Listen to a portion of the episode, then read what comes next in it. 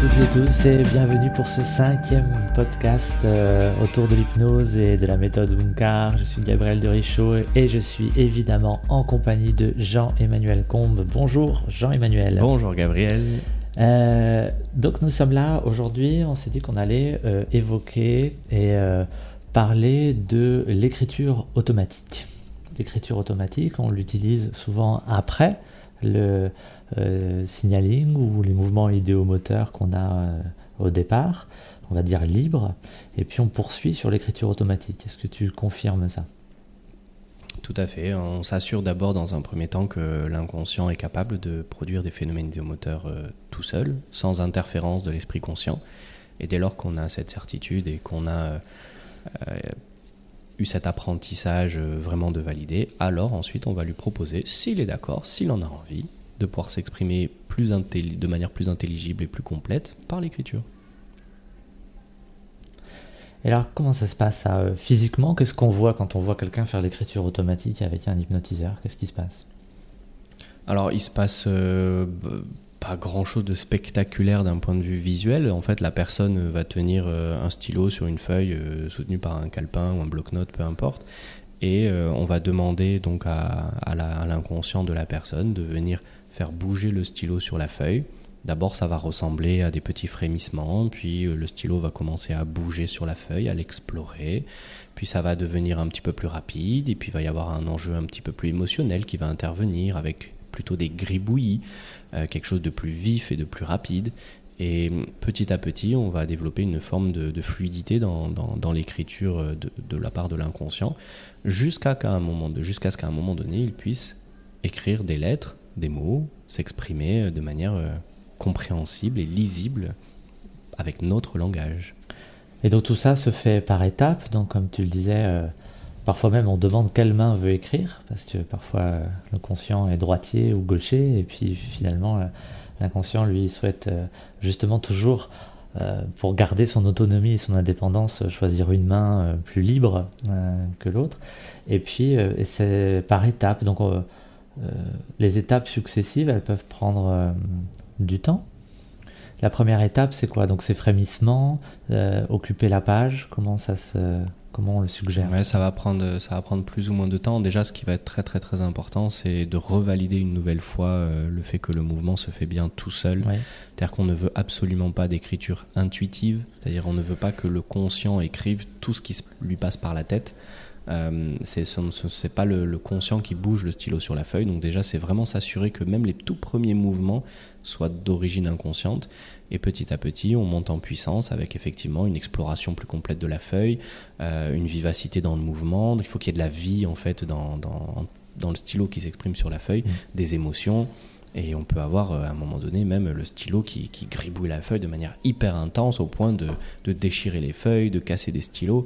Il n'y a pas de, de, limite en fait. Euh, de ce qui est acceptable ou non euh, dans ces gribouillis, dans ce début d'écriture.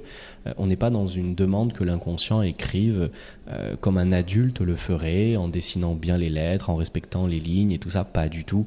On est vraiment dans une écriture de, découverte presque d'un enfant finalement qui apprend à tester un petit peu même les textures du stylo sur la feuille. C'est ça, donc on n'est pas du tout euh, chez les surréalistes, euh, être surréaliste sur l'écriture automatique en laissant couler une pensée euh, qui se déroulerait comme ça, mais on est bien sur un, une écriture automatique qui part du mouvement idéomoteur finalement, c'est ça, et qui progressivement va explorer la page, et qui progressivement aussi va apprendre à faire des lettres, parce qu'il faut qu'on puisse relire aussi, nous, des fois, quand il... et des fois, c'est plutôt compliqué de relire. Donc, parfois, on demande à l'inconscient euh, si gentiment il peut écrire avec, en, lettres majuscules. Donc, souvent, on apprend d'abord à faire des lettres, des fois des formes géométriques, des fois des chiffres. Tout à fait, il y, a, un vrai apprentissage de l'écriture, alors qui sera plus rapide que, que si c'était un enfant qui le faisait pour la première fois. On n'a pas besoin d'y passer des jours et des jours, euh, il suffit souvent de, quelques heures ou quelques minutes. mais cet apprentissage, il est nécessaire. effectivement, on va passer par tout un tas de, d'apprentissage, ne serait-ce que par exemple quand on fait un B, à bien mettre les boucles du B euh, attachées à la barre, quand on fait le A, de bien mettre le, trait euh, qui vient euh, mhm. se mettre au milieu, bah, de bien le mettre au milieu et pas en décalé. quand on fait telle lettre, bah, c'est pareil le X, que les, barres se croisent bien, parce que très souvent bah, l'inconscient n'a pas forcément le, la dynamique géospatiale de l'écriture, vu que la personne a les yeux fermés, alors que toute notre enfance, on nous a appris à écrire les yeux ouverts. Mhm. Donc on se repère en fait sur une feuille avec notre stylo grâce à nos yeux. Or l'inconscient, la plupart du temps, du coup, n'aura pas ce repère-là, va devoir créer de nouveaux repères qui vont être des repères kinesthésiques, c'est-à-dire bah, dans mes sensations, je vais dessiner des lettres. Et dans mes sensations, je vais explorer la feuille. Donc si par exemple j'ai la sensation d'aller à droite et qu'à un moment donné ça sort de la feuille à droite, je vais retenir finalement, la, mon inconscient va retenir la, dynamique de, sensation qui a été nécessaire jusqu'à aller au bord de la feuille. Et au bout de deux, trois fois, l'inconscient pourra tout à fait aller à droite au bord de la feuille sans déborder, de la même manière à gauche, en haut, en bas. Mm. Et pour les lettres, la même chose, quand on le félicite parce qu'il a fait un beau Y, l'inconscient repère dans les sensations comment il doit faire le bon Y. Et donc il va être ensuite capable de le refaire encore mieux à chaque fois. Donc on est vraiment dans une dynamique d'apprentissage avec des encouragements, des félicitations des, bravos, mhm. et, petit à petit l'inconscient enregistre et apprend à écrire pour que l'on puisse reconnaître cette écriture. En soi, l'inconscient, il n'a pas besoin d'écrire. C'est juste un canal qui va lui permettre de s'exprimer de manière intelligible avec le praticien. Et plutôt que d'avoir des réponses par oui ou par non avec les phénomènes de moteur et le signaling, on va enfin pouvoir lui poser des questions où il va pouvoir répondre avec des mots et des phrases mhm. et s'exprimer de la manière la plus complète et complexe qui, qui, qui l'intéresse. Donc euh, on, est dans une évolution de communication qui demande un apprentissage. Ce qui est intéressant dans cet apprentissage par rapport à, la spatialisation de la page, c'est quand on demande à l'inconscient de, de, prendre le temps euh, d'évoluer sur la page, de l'explorer, que quand il a terminé et qu'il souhaite qu'on passe à l'étape suivante, et eh bien de se positionner au centre de la page et de ne plus bouger par exemple. Et ça c'est très, très impressionnant de voir comment il repère le centre de la page alors que la, la personne a les yeux fermés. C'est euh, c'est souvent un moment euh, impressionnant, je trouve.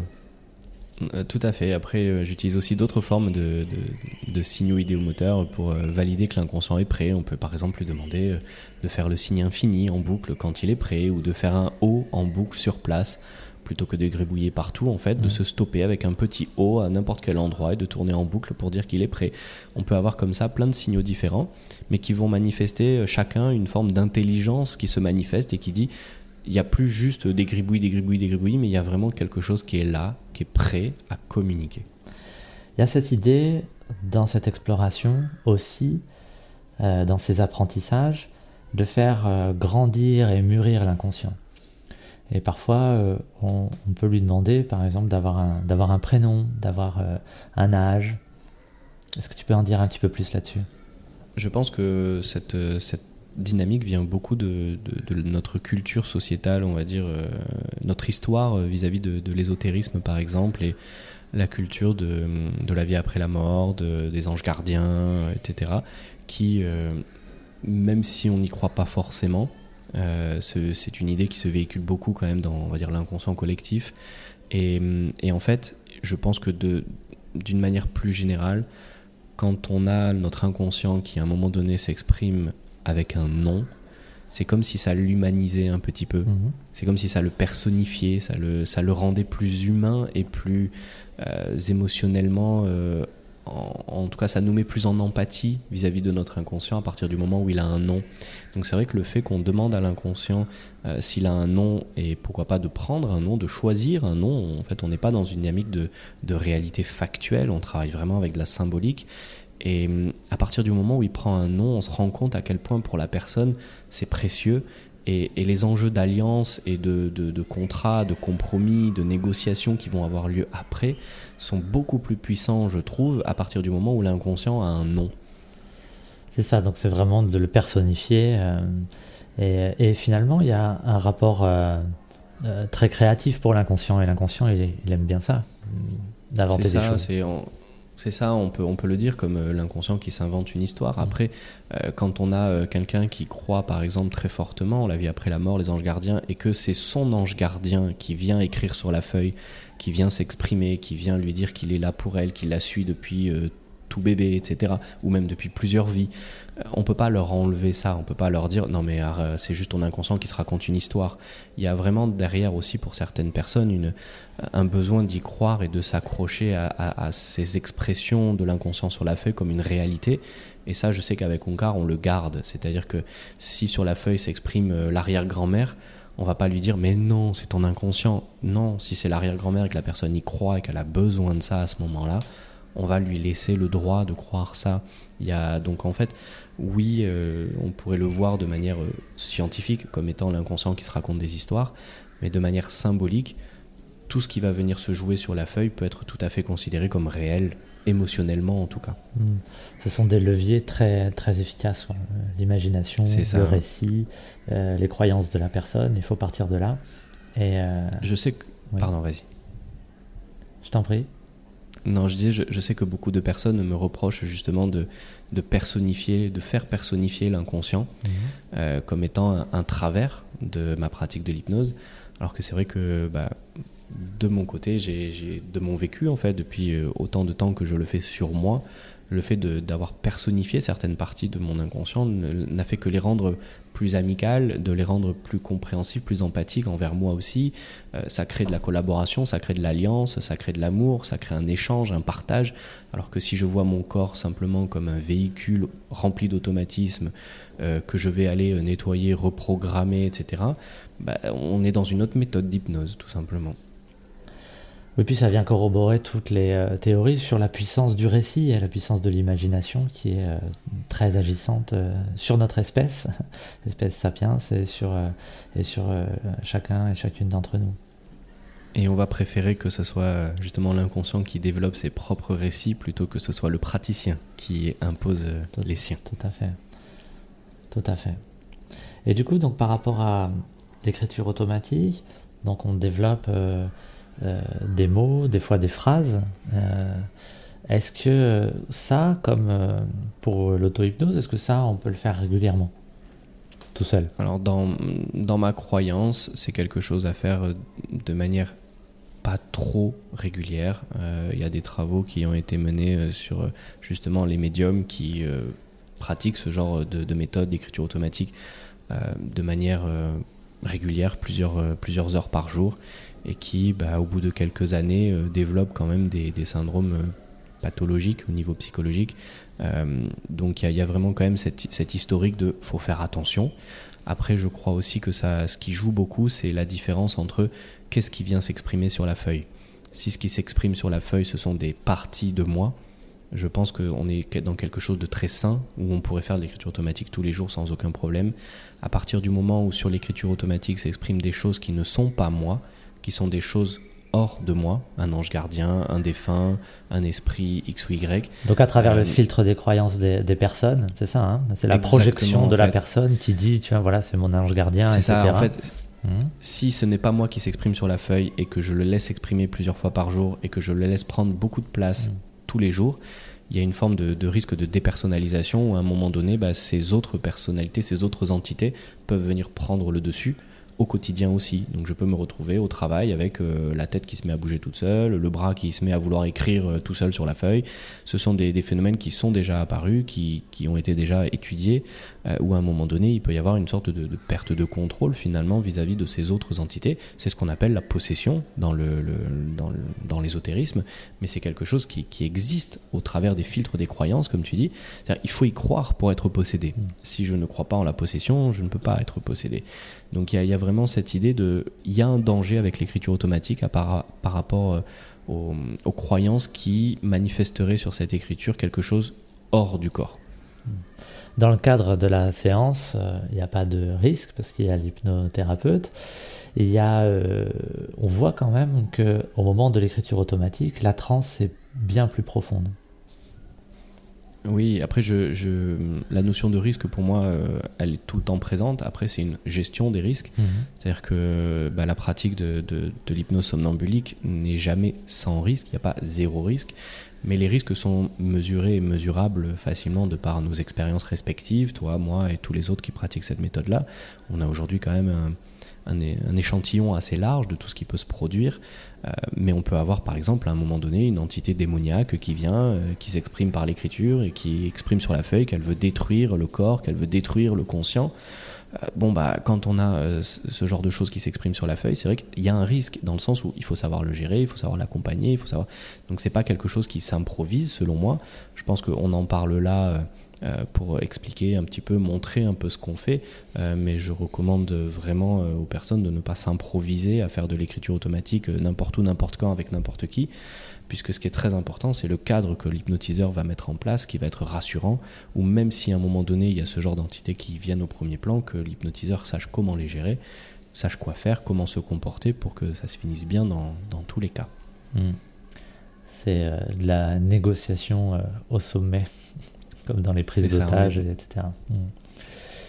Là, hmm, donc l'écriture automatique, plutôt donc euh, au niveau autonomie euh, des personnes, euh, plutôt quoi, une fois par semaine, un grand maximum? Ouais, une fois par semaine, je pense que c'est bien, une ou deux fois par semaine, pas plus. ça permet d'avoir à la fois bah, une dynamique très positive vis-à-vis -vis de laisser son corps s'exprimer librement, et en même temps de pas le faire de manière trop régulière qui pourrait amener, on va dire, des extrêmes et, finalement, si mon inconscient qui s'exprime, c'est mon ange gardien qui est hors de moi et que je lui laisse la parole 4 heures par jour, à travers l'écriture, c'est comme si je fuyais ma propre vie finalement et que je me je, m'enfouissais finalement dans quelque chose qui ne m'appartient pas, qui n'est pas moi, pas vraiment moi. C'est à un moment donné l'hypnose, c'est fait pour que je puisse vivre encore mieux ma vie. Euh, c'est pas fait pour que je délègue ma vie à quelqu'un d'autre ou à quelque chose d'autre ou à une autre entité. Donc c'est vrai qu'il faut vraiment un équilibre à travers l'écriture automatique, qui est quand même une pratique euh, de transe profonde, euh, qui met euh, la personne vraiment dans une transe mm. où à un moment donné l'inconscient peut prendre le dessus. Donc je pense que c'est bien aussi de mettre à un moment donné soit un timing, soit une playlist de, musique qui, a une fin à un moment donné, qui manifeste que la séance va sur la fin et se termine, d'avoir un peu un repère euh, temporel, puisque sous hypnose on perd un peu la notion du temps. Et donc pour des personnes qui seraient relativement bien réceptives et qui voudraient faire de l'auto-hypnose avec l'écriture automatique, je pense que c'est bien d'avoir des repères temporels qui permettent de, faire des pauses et d'arrêter euh, et de ne pas, de pas se laisser emporter euh, trop longuement dans l'écriture automatique, puisque selon moi, le risque principal, c'est d'être finalement en admiration vis-à-vis -vis de tout le potentiel de notre inconscient, de notre ange gardien, ou peu importe avec qui on communique, et quand on s'aperçoit de tout ce potentiel, de tout ce que ça crée en nous, de tout ce que ça développe en nous, bah, il y a un côté un peu addictif qui peut arriver de mm. mais pourquoi j'ai pas ça tous les jours? Pourquoi j'ai pas ça tout le temps? Mm. pourquoi quand je fais l'écriture automatique je baigne dans l'amour je me sens bien je me sens à ma place? Et pourquoi euh, dès que je vais au boulot euh, c'est nul? Bon bah dès que je rentre à la maison hop je refais de l'écriture automatique. Comme ça je rebaigne dans le bonheur je rebaigne dans l'amour. Et c'est là que peut apparaître des dérives. Très bien. Au-delà de, l'écriture automatique avec un stylo, est-ce que tu as déjà tenté de le faire au clavier? Puisque ce sont des mouvements idéomoteurs. Ça a été bizarrement une de mes premières approches. Euh, j'avais publié un article sur Street Hypnose euh, où à la base en fait je voulais explorer donc euh, bah, différents types de, de, de trans, on va dire, peu importe l'endroit, peu importe le lieu. Et il se trouve qu'à cette époque-là, quand j'ai commencé en 2012, j'avais une amie euh, qui habitait un petit peu loin, mais qui était méga super réceptive. Et euh, quand je l'hypnotisais, à un moment donné, son inconscient s'exprimait par le clavier. Mmh. Et on avait même fait des, tests justement d'indépendance où l'inconscient écrivait quelque chose dont elle ne se souvenait pas au moment où elle envoyait, elle cliquait sur, elle tapait sur envoyer. Et c'était assez impressionnant, mais c'est réservé quand même à des personnes très très très très réceptives ou bien entraînées. Et je recommanderais pas aujourd'hui de le faire forcément par le clavier ou en tout cas euh, en présentiel, mais pas à distance. Euh, comme on le disait dans le, le, premier podcast par rapport au confinement, euh, je recommande vraiment pas de faire de l'écriture automatique à distance puisque on a cette idée que les entités peuvent prendre possession du mmh. corps et à ce moment-là, si jamais bah, l'entité, l'ange gardien ou l'inconscient prend la souris et clique sur arrêter l'ordinateur, bah, on se retrouve un petit peu dans l'embarras. Donc euh, c'est le genre de choses que je ne ferai plus aujourd'hui, mais que j'ai fait. Mmh. On avait dit oui, pas de séance pendant euh, les confinements euh, éviter ce genre de choses. Toujours par rapport à cette écriture automatique, on a des mouvements idéomoteurs. Il peut y avoir d'autres formes d'écriture. je peux témoigner que j'ai eu une pianiste qui vraiment qui qui faisait euh, du, piano à, haut niveau et les mouvements idéomoteurs euh, qu'elle qu'elle avait après en auto-hypnose euh, l'ont conduite au clavier, mais cette fois-ci au clavier du piano, et à, la faire composer des choses que jamais elle n'aurait composées en étant consciente, quoi, avec des accords complètement nouveaux, complètement en dehors de son, de son champ habituel de composition. Et c'est des sensations assez incroyables, je crois, pour elle. C'est vraiment extraordinaire, oui, c'est clair. après, c'est je ne sais pas si on peut parler d'écriture automatique. En tout cas, je pense qu'il doit y avoir un message quand même qui est transmis derrière la composition. Euh, mais ce qui est intéressant, ce serait justement d'aller explorer ce message ensuite mmh. pour voir justement euh, qu'est-ce que l'inconscient a souhaité dire à travers ces accords. C'est une écriture musicale, ouais, on peut, on peut dire ça. Après, est-ce que l'inconscient, justement, c'est intéressant la question que tu poses, mais l'inconscient, il s'exprime que à visée thérapeutique? Est-ce qu'il ne peut pas s'exprimer juste sur une visée purement, on va dire, créative ou artistique? Je pense qu'il y a juste une notion de priorité à prendre en compte, c'est-à-dire que quand on a notre inconscient, notre corps qui est délaissé depuis des mois, des années, dont on ne s'occupe pas, dont on ne prend pas soin, euh, dont on refuse les expressions émotionnelles quotidiennes, etc., je pense que quand on le laisse exprimer enfin pour la première fois, euh, sa dynamique n'est pas juste d'aller faire de l'art et de jouer, de s'amuser. Euh, sa dynamique souvent c'est aide-moi, on règle les urgences, on me libère du trop plein que la cocotte minute n'explose pas. Et ensuite, on va pouvoir s'amuser, on va pouvoir créer, on va pouvoir être dans une forme d'alliance qui n'est pas que thérapeutique, mais qui est quotidienne, artistique, créatrice, euh, créative, pardon, et, même encore plein plein d'autres choses. Mais je pense qu'il y a quand même une notion de priorité à prendre en compte dès lors qu'on a une intelligence inconsciente qui s'exprime, le jeu est très souvent secondaire au départ. C'est pour ça qu'en street hypnose, on ne fait surtout pas d'écriture automatique dans la rue. Hmm. On reste sur des dynamiques de jeu, euh, d'automatisme, parce que si jamais on faisait venir une intelligence, certainement qu'elle ne voudrait plus jouer et qu'elle voudrait directement passer euh, à quelque chose de plus thérapeutique. Et c'est malheureusement, les quelques fois en street hypnose sur les milliers de séances qu'on a fait où il y a eu des émotions et des personnes qui ont pleuré, c'est quand on pose la question à l'inconscient, c'est souvent parce que justement il y avait quelque chose d'intelligent qui était venu et qui disait mais moi je veux pas jouer en fait, hmm. moi j'ai besoin d'aide. Hmm. Très bien, donc on voit bien euh, dans l'écriture automatique qu'on a une transe qui est bien plus profonde euh, que le, signaling, on va dire, euh, habituel, avec les mouvements idéomoteurs habituels. Est-ce que tu veux rajouter quelque chose de plus par rapport à ça? L'écriture automatique, pour résumer, ça serait pour moi l'élément de communication idéal avec l'inconscient, en tout cas dans une transe moyenne, on va dire moyenne profonde, sachant que le moyen de communication idéal, bah, c'est la parole automatique. C'est-à-dire que à partir du moment où l'inconscient peut bouger les bras, les mains, les doigts, à partir du moment où l'inconscient peut bouger euh, la main, le poignet pour écrire des lettres, des mots, en fait, il reste pas grand-chose pour qu'il puisse ensuite euh, prendre euh, la bouche, les lèvres, les cordes vocales et s'exprimer par la parole. Et ça sera sans doute le sujet d'un prochain podcast. Merci à toi Jean-Emmanuel, merci à vous toutes et tous pour votre écoute et puis euh, nous vous donnons rendez-vous ben, justement pour d'autres aventures ungariennes à travers ces podcasts. Au revoir.